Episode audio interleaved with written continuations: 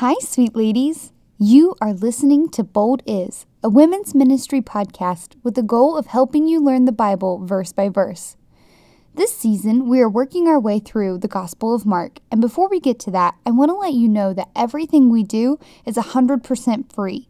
If you believe in what we are doing and would like to consider helping support our ministry, would you pray about joining us as a sponsor? We would love for you to subscribe to our Patreon, which is a community of folks just like you with plans ranging from a dollar a month to $25 a month. Your monetary donation gives you access to discounts on our merchandise, additional resources on our website, and early access to all of our content. With your support, you are ensuring that we can effectively deliver daily content to help women better understand their Bible, which in turn creates disciples who impact the kingdom in greater ways. We also have merchandise available on our website at www.theboldmovement.com forward slash products. When you receive your new shirt or hat, take a photo and tag us on social media so we can see how great you look in it. If you cannot afford to help, we ask that you send us some love by praying for our ministry. Okay, friend, are you ready to devour Mark 5? You are listening to Bold Is, a ministry podcast training women how to handle the Word of God. Buckle up, sis. It's about to get real. Here's your host, Megan Rawlings. If you're new here, welcome to the podcast. Our goal is to walk you through scripture verse by verse. So, what we're going to do is read a section of chapter 5, and then we're going to try to break it down for you. Just an FYI, it is super easy to take scripture out of context. So make sure that today, before you really dive into chapter 5 with us, you read a little bit before the section and then a little bit after, just to ensure that you are reading it within the correct frame that the original author intended. Ladies, let's get started. I'm going to be reading from the ESV or the English Standard Version. This is the Word of God, and it is profitable for you. They came to the other side of the sea, to the country of Gerasenes. And when Jesus had stepped out of the boat, immediately there met him out of the tombs a man with an unclean spirit. Matthew's gospel tells us that there are actually two demon possessed men who meet Jesus when he arrives, but Mark and Luke tend to focus on just the one who speaks more. He lived among the tombs. Here is some food for thought for y'all. Did you know that the Jews avoided dead people like crazy because it made them unclean? Numbers 19:11 says, "Whoever touches the dead body of any person shall be unclean for 7 days." For Jesus, who was a Jew, and his disciples, who were also Jews, to be near a man who was living in the tomb was in and of itself taboo. However, they were in a heavy Gentile populated area, so it was probably pretty normal for the rest of the folks in that countryside.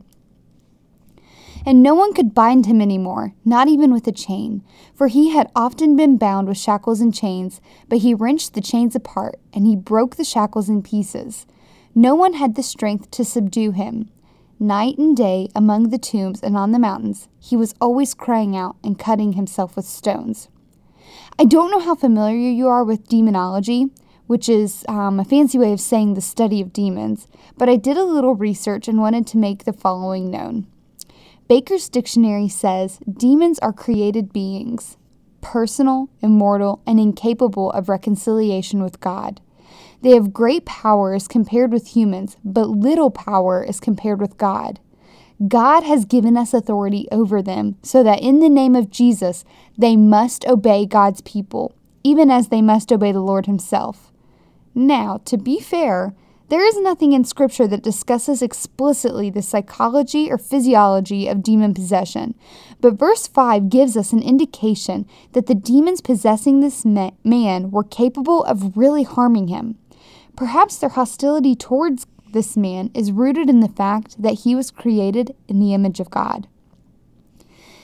Verse 6 When he was G- and when he saw Jesus from afar, he ran and fell down before him, and crying out with a loud voice, he said, What have you to do with me, Jesus, Son of the Most High God?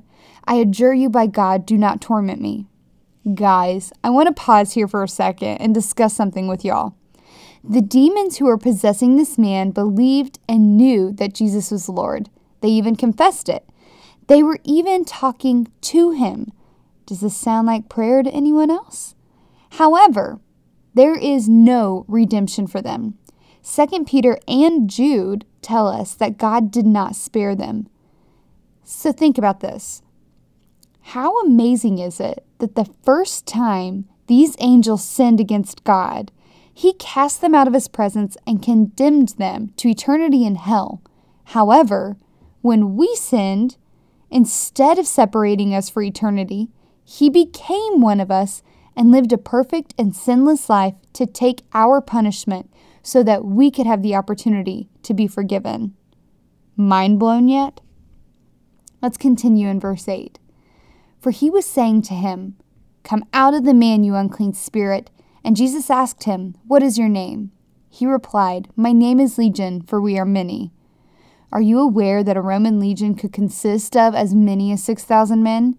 That means that it is possible for the amount of demons in this man, it could have been up to 6,000.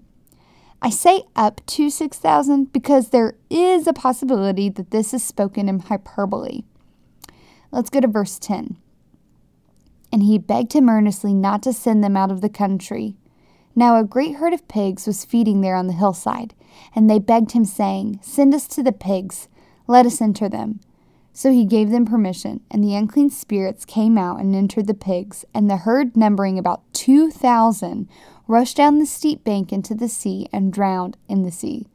The herdsmen fled and told it to the city and in the country, and people came to see what it was that had happened. And they came to Jesus and saw the demon possessed man, that one, the one who had the legion sitting there clothed and in his right mind, and they were afraid. And those who had seen described to them what had happened to the demon possessed man and to the pigs, and they began to beg Jesus to depart from their region. My boy Wiersbe did it again, and I can't wait for y'all to hear the insight that he gives. So listen to this. He says, First, he demonstrated that he, being Jesus, demonstrated that the demons were real and that the deliverance was genuine.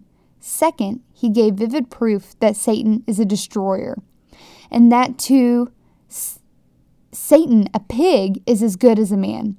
If you surrender your life to Satan and sin, you end up living and dying like an animal. What a warning this was to those who saw it, but apparently they did not take it to heart, for they asked Jesus to depart from them. As the Creator, Jesus owns all things and can dispose of them as he sees fit.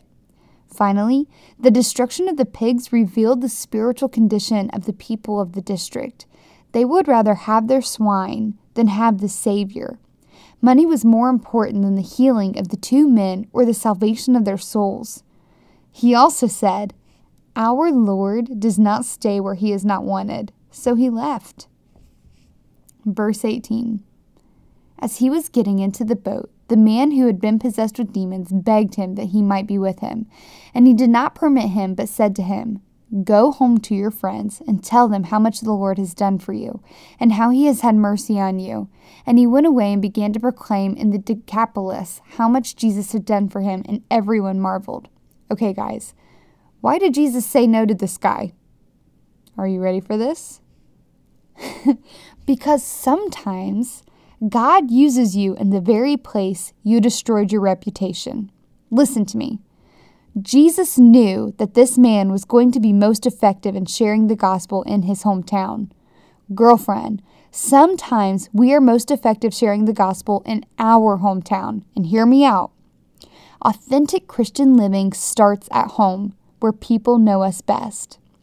As Wiersbe says, if we honor God there, then we can consider offering ourselves for service elsewhere. This man was such a mess that his local community tied him up in chains and let him live in a tomb. Think about that. A tomb is where you bury dead people. They were essentially saying, You are dead to us. But by the mercy of God, Jesus healed him and then used him. And by God's mercy, Jesus can use you right where you are with a forgiven bad reputation and all. Here's the hard part, friend. This usually happens slowly. So do not be defeated if it takes time for people to respond to the change that Jesus has given to you. Show them every single day the mercy of God. Let's continue discussing his mercy with Jesus healing a woman and Jairus' daughter. And when Jesus had crossed again in the boat to the other side, a great crowd gathered around him, and he was beside the sea. Then came one of the rulers of the synagogue, Jairus by name, and seeing him, he fell at his feet, and implored him earnestly, saying, My little daughter is at the point of death.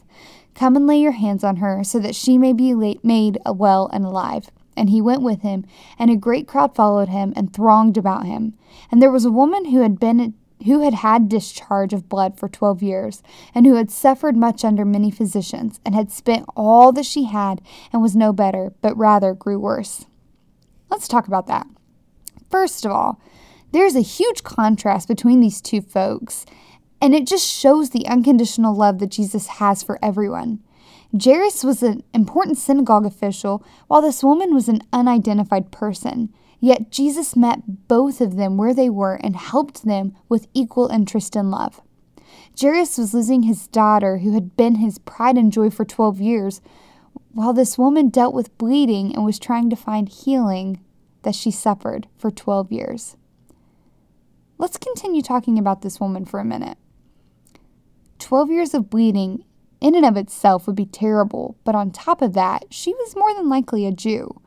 This means she was unclean for 12 years.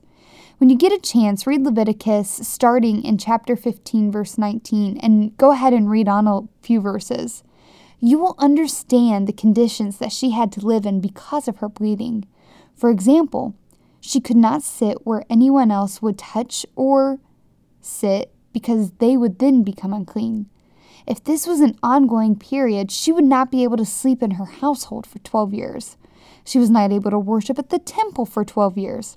So there are a lot of spiritual and mental effects happening in addition to her physical ailment that doctors couldn't fix. Mark also tells us that she spent everything she had on doctors, so not only was she spiritually, mentally, and physically drained, her bank account was too. She was completely broke.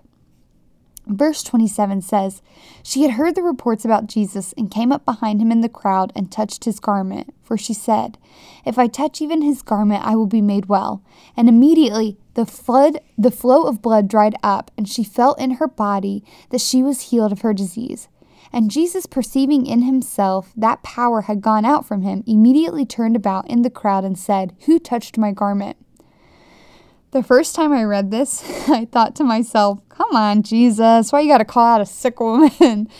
But after doing some studying, I see that there's more to it than that. Jesus wanted to be more than a man who healed her, he wanted to be the savior of her soul, too. That's pretty cool. Verse 31 And his disciples said to him, You see the crowd pressing around you, and yet you say, Who touched me? And he looked around to see who had done it. But the woman, knowing what had happened to her, came in fear and trembling, and fell down before him and told him the whole truth. And he said to her, Daughter, your faith has made you well. Go in peace and be healed of your disease. While he was still speaking, there came from the ruler's house some who said, Your daughter is dead. Why trouble the teacher any further? But overhearing what they said, Jesus said to the ruler of the synagogue, Do not fear, only believe and he allowed no one to follow him except Peter and James and John, the brother of James. They came to the house of the rulers of the synagogue, and Jesus saw commotion, people weeping and wailing loudly. And when he had entered, he said to them, Why are you making commotion and weeping? The child is not dead, but asleep. And they laughed at him. But he put them all outside, and took the child's father and mother, and those who were with him, and went in where the child was. Okay, first of all, I want to talk about Jairus. This man was an important official at the synagogue. Jesus, at this point in his ministry, had raised some ruckus within the synagogues by teaching things that they did not necessarily approve of. For Jairus, this reach out to Jesus means he was willing to lose friendships and respect for the sake of his daughter's health. He came to Jesus in desperation, similarly to what we do. And you know what? Jesus was still there, ready to meet him and help him in his time of need. Let's go on to verse 41. Taking her by the hand, he said to her, Talitha Kumi, which means, Little girl, I say to you, arise. And immediately the girl got up and began walking, for she was twelve years of age. And they were immediately overcome with amazement. And he strictly charged them that no one should know this, and told them to give her something to eat. Wow, what an amazing physician! We have one who heals us in our desperation and heals our souls as well. Guys, that's all I got for you today. We'll be t- giving away one of our t shirts soon to be able to be entered into the drawing on October 1st. Make sure you subscribe, rate, and review our podcast, and please check us out at www.theboldmovement.com. Ladies, remember, go out and be bold.